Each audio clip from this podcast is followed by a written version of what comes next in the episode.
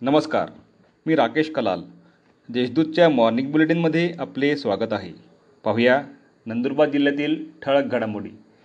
जिल्ह्यात एकशे एक्केचाळीस नवे कोरोना रुग्ण अठ्ठावन्न जण संसर्गमुक्त. नंदुरबार जिल्ह्यात मंगळवारी कोरोनाचे नवे एकशे एक्केचाळीस रुग्ण आढळून आले आहेत. तर अठ्ठावन्न जण कोरोनामुक्त झाले आहेत.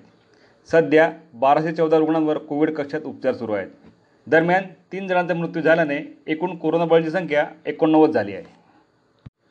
शिक्षकांनी कोरोनाबाबत नागरिकांचे प्रबोधन करावे जिल्हाधिकाऱ्यांचे आवाहन.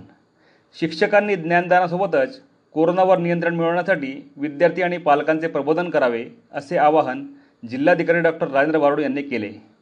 विद्यार्थ्यांची शैक्षणिक वाटचाल आणि कोरोनाविषयक दक्षता या विषयावर जिल्ह्यातील पालक शिक्षक आणि विद्यार्थ्यांसाठी आयोजित फेसबुक ऑनलाईन संवाद साधताना जिल्हाधिकारी बोलत होते. पंतप्रधान मोदी यांच्या वाढदिवसानिमित्त जिल्ह्यात विविध कार्यक्रम पंतप्रधान न नरेंद्र मोदी यांचा वाढदिवस तसेच पंडित दीनदयाळ उपाध्याय व महात्मा गांधी यांच्या जयंती दिनाचे औचित्य साधून जिल्हाभरात दिनांक चौदा ते वीस सप्टेंबर दरम्यान विविध जनकल्याणकारी उपक्रम राबवण्यात येणार आहेत अशी माहिती भाजपाचे जिल्हाध्यक्ष विजय चौधरी यांनी दिली.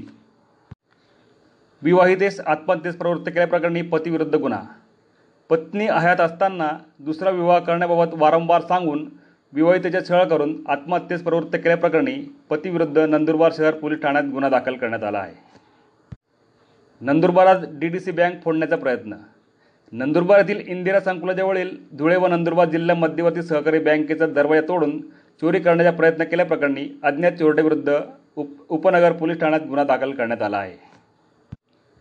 केंद्र सरकारने आर्थिक मदत करावी काँग्रेसची मागणी केंद्र सरकारने कोरोनाच्या कठीण काळात राज्यांना आर्थिक मदत करून सक्षम केले पाहिजे व उद्योगधंद्यांना रोख आर्थिक पॅकेज दिले पाहिजे अशी मागणी जिल्ह्यातील युवक काँग्रेसच्या कार्यकर्ते व प व पदाधिकाऱ्यांनी तहसीलदारांमार्फत शासनाकडे केली आहे. आज जिल्हाभर काँग्रेसतर्फे निवेदन देण्यात आले. या होत्या आजच्या ठळक घडामोडी.